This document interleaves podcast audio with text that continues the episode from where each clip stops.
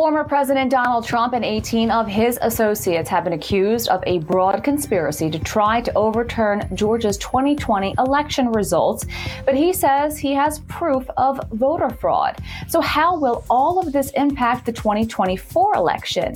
I'm Veronica Dudo. Let's find out. This is In America Today from the Ticker News Studios in New York City.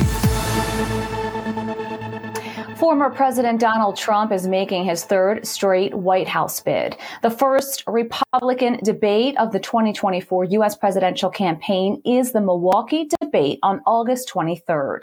Trump is the commanding frontrunner in the Republican nomination race, all while now facing 91 charges across four jurisdictions. For more, let's bring in JD Durkin from the street. Thanks so much for joining me today. Thanks for having me. Great to be with you. So the first RNC debate is exactly one week away. So the big question is, will Donald Trump take the stage?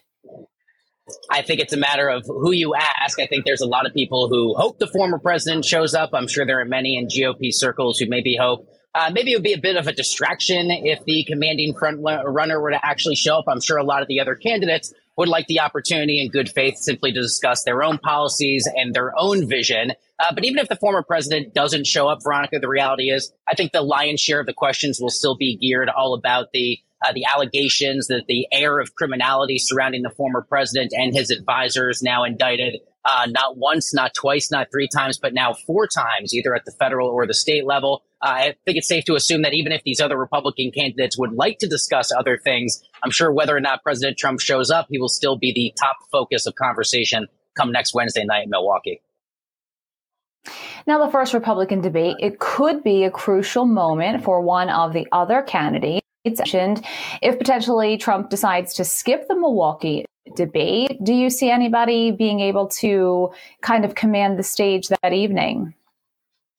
I think uh, in terms of stage presence and someone who has the experience there, I think most advisors would be quick to talk about former New Jersey Governor Chris Christie. He has certainly demonstrated he has that ability to sort of litigate these public cases, either about his own policy points or really taking the case uh, to sort of prosecute against former President Donald Trump. We know he has that stage presence. Uh, Chris Christie is largely the pe- the person that people rightfully so or not so much say is responsible for sort of derailing some of the other candidates like Florida Senator Marco Rubio back in 2016 and others. I'm sure Governor Christie would love that opportunity. But this will also be a chance for some people like Senator Tim Scott, former Ambassador uh, Nikki Haley, uh, who have been struggling largely in the polls to sort of reintroduce themselves to the American people. But I think, uh, ironically, the pressure is probably most on the person who is in second place, and that's incumbent Florida Governor Ron DeSantis, who, of course, shot out of the gate with a super uh, hot campaign, a lot of fundraising. I think the perception of the DeSantis campaign since then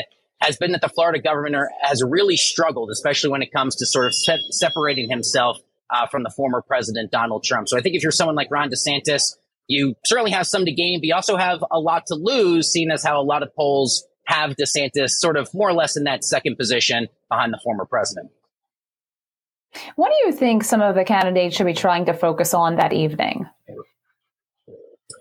Well, I mean, for me personally, I think there's a lot to be unanswered for. Let me listen. I'm here on the floor of the New York Stock Exchange. I would love to hear about tax policy.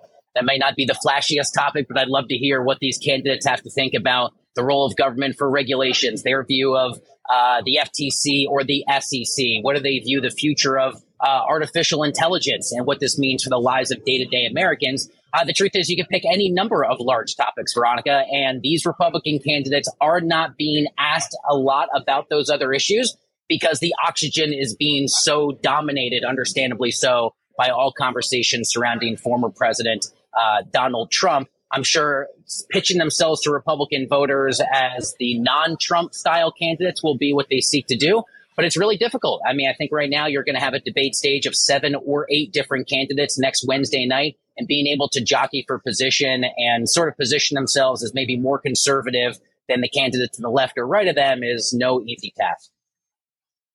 So obviously, of course, Main Street will be watching because voters are looking to see who they might want to vote for. But, you know, what is Wall Street making you know, with all of this, where we're seeing some legal issues, not only with Trump, but also in terms of Hunter Biden and House Republicans investigating the Biden family. You know, moving forward, what we're still seeing pretty, you know, good days for Wall Street now.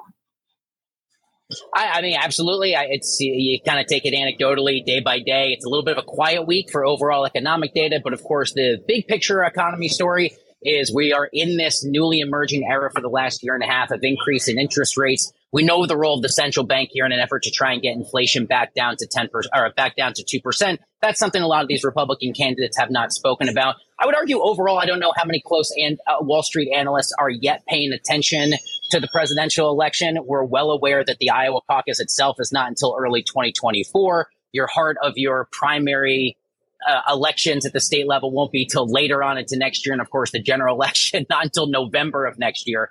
Um, you know, one interesting kind of market story that analysts had been talking about was the sort of proxy battle between Ron DeSantis and the governor's mansion in Florida with the company of Disney. Of course, that's a fair, very famous publicly traded company. It trades here, ticker symbol DIS at the floor of the New York Stock Exchange. Uh, and I think there had been a lot of concern and maybe even some skepticism from prominent Wall Street voices to say, you know, is it really in keeping with traditional conservative values to go after uh, big business in this capacity the way you have been. That might be something that the Florida governor needs to answer for a little bit. But overall, I'd argue uh, probably not too many people paying attention yet. We know it's a very long campaign season and many months ahead uh, before I think Wall Street really needs to pay attention too closely.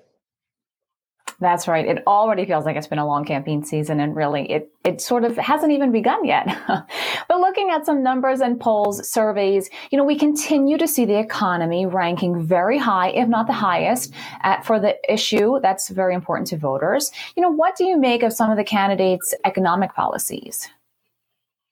I mean, I, listen, I'd be honest, I don't think a lot of them have really had the opportunity to talk about them, but I would love to hear uh, what's I mean, first of all, the, the one thing they do go as is they go after Bidenomics, right? They attack the incumbent White House and, and Democrats for spending, for regulation, even though you have had places like Morgan Stanley analysts have said, hey, you may not agree politically with the White House, but Bidenomics does deserve a lot of credit. If you look at the industrial sector, if you look at energy spending, uh, if you look at key infrastructure in terms of things like the CHIPS Act, the Inflation Reduction Act, the bipartisan infrastructure bill, you may not agree exactly how we've gotten there, but there is an undeniable boost to the overall economy and the numbers in GDP that we've seen. And yet the Republican candidates are trying to position themselves to the average American voter to say, uh, Biden is spending far too much money. My White House will do that. But beyond that, I would argue they really have not yet had the opportunity to weigh in on what they think the central bank should do, what are their uh, own personal uh, sort of pitches to the American people in terms of getting inflation under control, and really what those economic priorities will be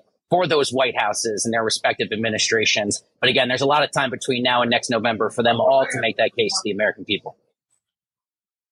And there certainly are still a lot of families who are struggling with inflation. They're living paycheck to paycheck. And of course, as you mentioned, I'm sure a lot of Americans want to hear, you know, the plans moving forward. Now, Trump has until August 25th this time around to report to the courthouse in Georgia. This is the most recent case. This is the state case. Now, that will happen just two days after the first GOP, GOP debate. I mean, this is really an unprecedented time that, that we're living in. And we've been using the word unprecedented since 2015. And yet here we are, we are still using it. And every time we use it, I think it should aptly apply. We are dealing with no normal former White House, no former, no, no normal former presidents, no former, uh, no normal former fill in the blank here for however you want to describe Donald Trump. Everything is that unprecedented here. And I think it's a really dizzying calendar, Veronica, when you look ahead to the end of 2023 into 2024, that you have so many either court cases or court dates that coincide exactly when the president, former president, should be on the campaign trail. For his credit, for whatever it's worth, he has said the more indictments, sort of in a tongue in cheek way, hey, the more indictments against me, the better. He even recently joked at a campaign rally to voters, hey, one more indictment, I just may very well lock up this nomination before anyone thinks uh, the contests are even getting going. The Trump campaign has used this to their opportunity to sort of paint the picture of a Department of Justice under the Biden White House that is unfairly attacking opponents. The Trump campaign may have a point in the mind of an average voter to say, well, as soon as I'm heating up in the polls, no coincidence. These these uh, flood of indictments mm-hmm. are coming down uh, the line as well. So that's something for voters to uh, take an independent gauge on. But uh, people would say, hey, that has strengthened the argument from the former president to say that's why you need to put me back in the White House. Thanks so much for your time. More ticker news right after.